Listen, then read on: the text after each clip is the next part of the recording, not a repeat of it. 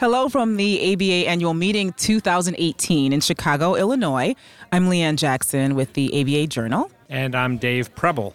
And we are on the road with Legal Talk Network.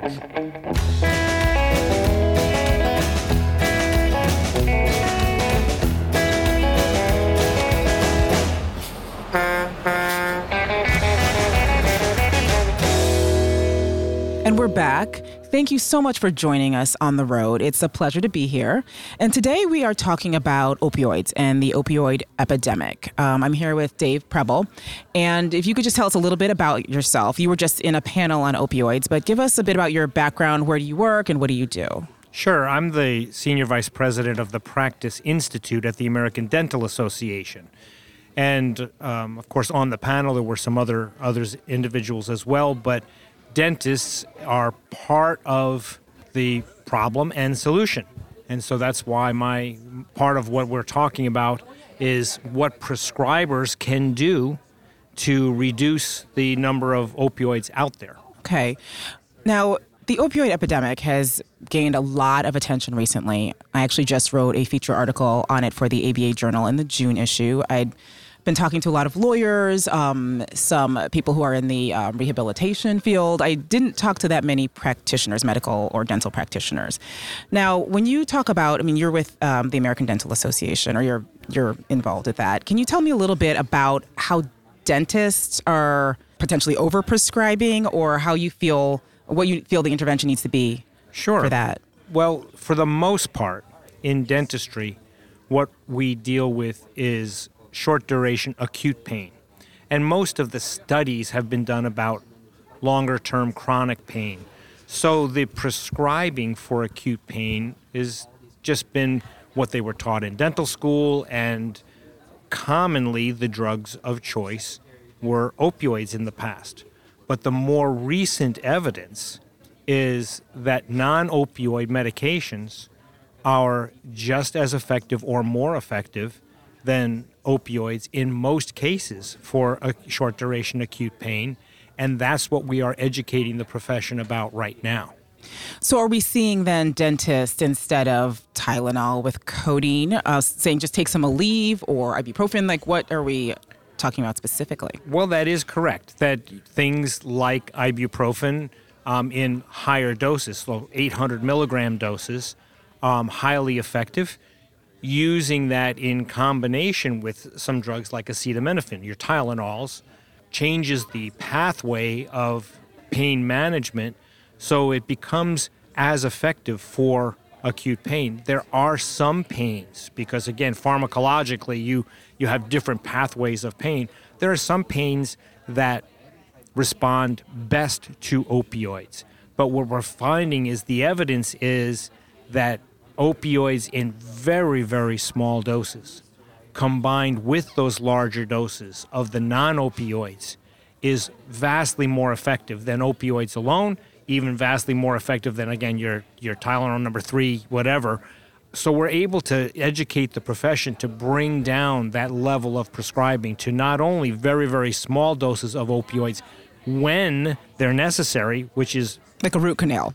maybe a root canal. Potentially. Mm-hmm. But again, even for a root canal, potentially you need no opioid at all. So vastly you, you need none. But if you do, it would be a very small dose for a very small number of pills. Well, the marketing and lobbying by the um, you know pharmaceutical industry encouraged sort of unlimited quantities. I mean, it, they never said this is addictive or put a cap on it. So it was kind of like, do you need, you know, do you need some medication? And it was just prescribed, and nobody thought about the consequences. So now it's interesting that a lot of um, practitioners are just thinking about how do we need to prescribe this? That's because if you look abroad, if you look in Europe and other countries, they don't even prescribe these at all.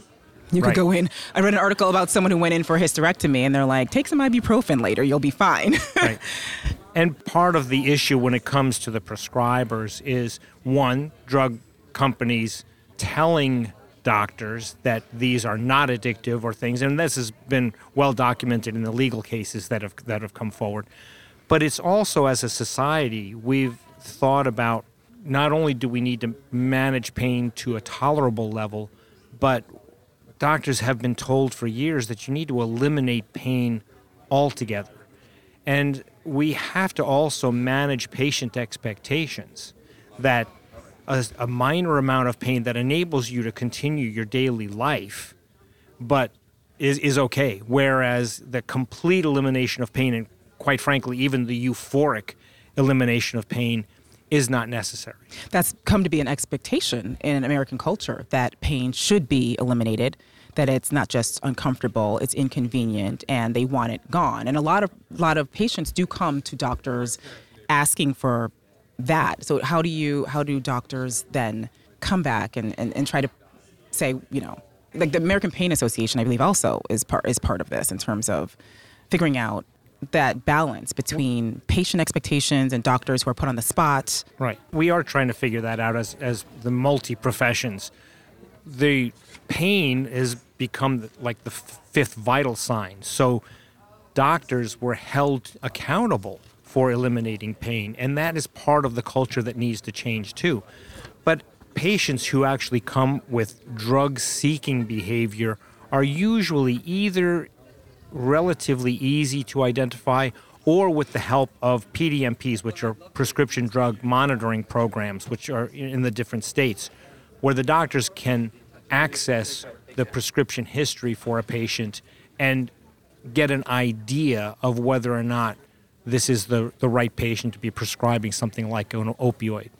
Are dentists worried about any legal exposure, or what are you getting from um, practitioners in the field about what should I do about about prescribing and patients who are demanding certain drugs and maybe they don't have a history that they can access?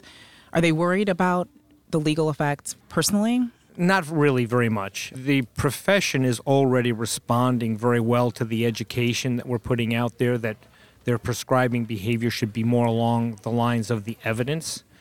And one of the things that is becoming that we are becoming much more aware of is to identify that kind of drug seeking behavior even without a prescription drug monitoring program report and tailor what you're looking to do to what's best for the patient. And best for the patient doesn't necessarily mean the elimination of pain, it also means not feeding into a problem that the patient may have.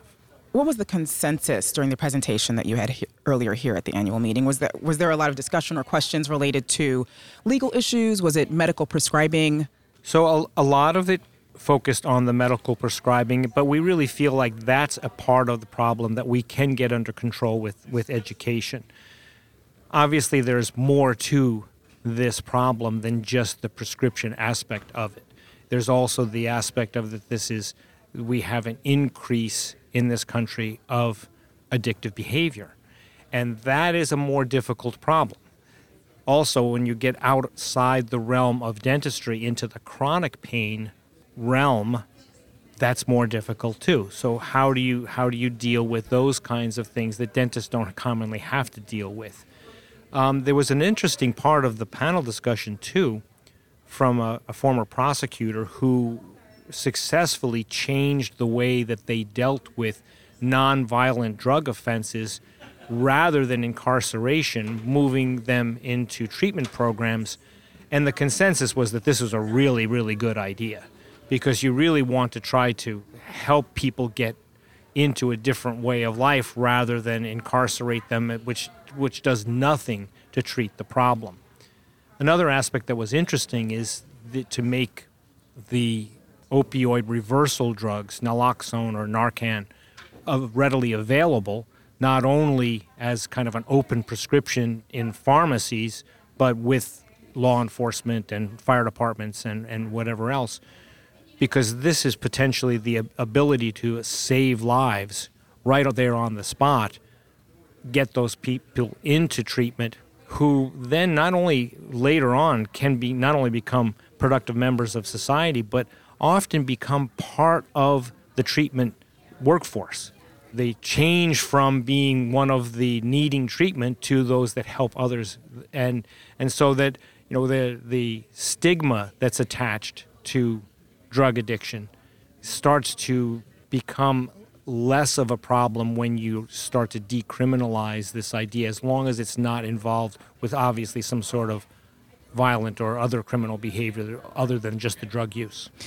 You know, a lot of jurisdictions are looking at different ways, um, different diversions. I I think um, to uh, to take, especially as soon as uh, people who are addicted to opioids get to court to intervene and get them into treatment, and like you said, then they do become advocates for um, a better lifestyle and, and a different way.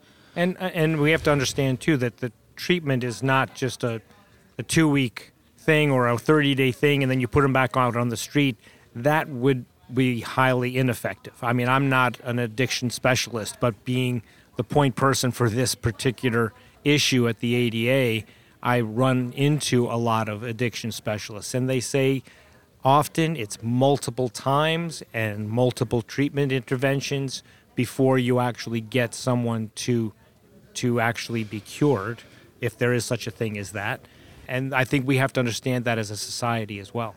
Yeah, I visited a um, a uh, graduation ceremony from a, a court in um, in Cleveland, Ohio, where they had done a diversion program for addicts. But that that was I think it was like a year and a half. A lot of them were in this program, and of course, a lot of people do fail and relapse because it's also environmental. Environmental. It's who you're around, and it's um, obviously the hold of the drug. So it is a difficult process, but a lot of courts are looking at this um, because it, there's not a lot of options. You can't just fill prisons and jails with people who have opioid problems. Right, and that was one of the one of the panelists also made the point that incarceration is more expensive than treatment. So in those jurisdictions where they say, well, we don't have enough treatment programs, you can actually look at where are you putting your resources. If you're putting your resources into incarceration, you could divert some of those resources to increase your level of treatment programs and save money. Yeah, a lot of uh, a lot of cities and uh, counties are looking for um, federal dollars, governmental dollars of some sort to increase beds and immediate because a lot of times it is how quickly you can divert somebody um, to a treatment bed. Otherwise, they are going to be sent to jails, and it's always more expensive. That's the incarceration problem we have in the United States. It's um, often more expensive to house people in prisons than it is to actually try to rehabilitate, whether it's criminal behavior or drug treatment. Right. And that was my little soapbox on that. but um, but one thing I found also, and you know, you mentioned it's interesting that uh, you know small amounts of opioids for certain um, for certain medical problems are appropriate. And I found a lot of people I know, like you know, just p- friends, people who don't obviously have addiction problems, really are recoiling at any doctor who's like, "Would you, you know, you broke your arm? Would you like some hydrocodone?" And they're just like, "No, I don't want to become an addict." Well, I find that to be very encouraging. yeah. That we're actually doing a good job. The word of, is out. The word is out there. Right of changing patient expectations because that's part of this equation. But do you feel like are we changing the right patient's expectations? I think there's a lot of people who are actually in the pain management field who get a little bit up in arms saying, you know, now opioids have been demonized completely. And obviously if you're if you are a cancer patient or, you know, my mother has been on tramadol probably for decades and um, different types of opioid medications that in the right circumstance they are helpful or obviously if you if you need morphine if you're having a surgery just different things so is there a balance to where now people are completely but or maybe that's necessary in order to rectify the imbalance where people expect this but to put it back in the proper in its proper box correct and this is where when you have a whole medical workforce that is becoming much more educated about what we can do to not have these medications in any more patients that need it, at that point you start trusting your your medical professionals to have some judgment on when that's really needed and when it's not. So yeah, it's interesting. It does start, I think, at the doctors are not at the bottom, but it starts at the at the prescribing level where you recalibrate what doctors think is what the medical professional, medical and dental professions think or know is appropriate or figure out figure out what's appropriate, and then you are passing it down to the or passing it up to the patient. Right, and we have to also understand that the prescription aspect of this opioid epidemic is only one facet. Obviously, now we're up against even a much more serious problem, which is the synthetic fentanyl, which is highly dangerous, causing much, much more death and readily available. So without any prescriptions. Oh, exactly. You know, so we, you know, we as doctors, of course, take the, our responsibility very seriously to not put more opioids into patients' hands than is necessary, to not give opioids to patients who don't need opioids at all. But there are other aspects of this problem that that's that's not going to cure it right there and then.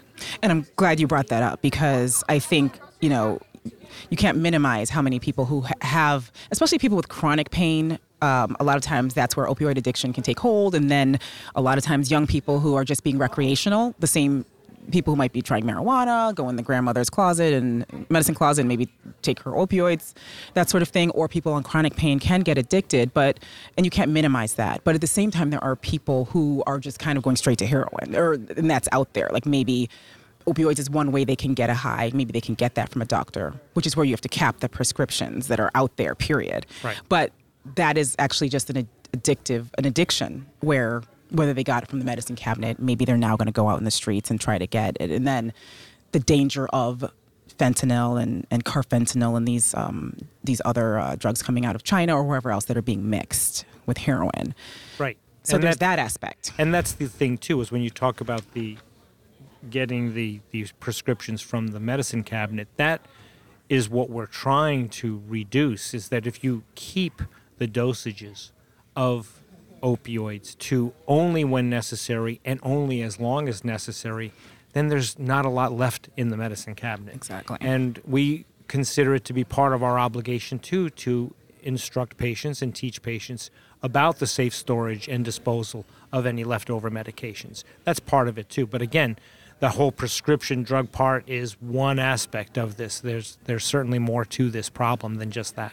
Yeah, exactly. And to your point about the the medicine cabinets, I mean, um, and the safe disposal. Uh, you know, back when it, they you know they were flowing like candy when when hydrocodone and, and codeine before this problem really got grabbed national attention. I mean, full disclosure, I have drawers full of you know broken arms, broken you know from broken bone, whatever. I don't even know what drawers of which I haven't safely disposed, I guess, but I don't have anyone trying to steal my my uh, opioids. But just you know, you keep the the prescription bottles. I was like moving, and I was I had dozens of bottles of this because it was just given out like, oh, do you need a 30, 60 day? And this goes to the whole thing about. And someone recently told me a doctor gave them a 60 day prescription for something small, which I was surprised about because a lot have learned. Now, that's the kind of prescribing behavior we're trying to change. Exactly. Because then, like you said, people who shouldn't be going and stealing or looking in their families' medicine cabinets, they see that. It's the reduction of the supply that's out there because it was, and that's what these lawsuits are about that you touched upon that were in the presentation earlier. The flood of these drugs that the um, the pharmaceutical industry and, and doctors and doctors who shouldn't have been and knew they shouldn't have been allowed into the streets that are still out there for people to um, sell or snatch up, that kind of thing. So. Was there anything I haven't asked you about this that was covered in the presentation or that you think is important for the listening audience to know about um, about the opioid epidemic? I think we pretty much covered everything. I think okay. obviously the the discussion was a an hour and a half at the panel, so it was maybe a little more in depth, but I think we hit all the high points. Let me ask you just a, a quick final question then about um, one final question about the panel and what, you, what the American Dental Association is doing.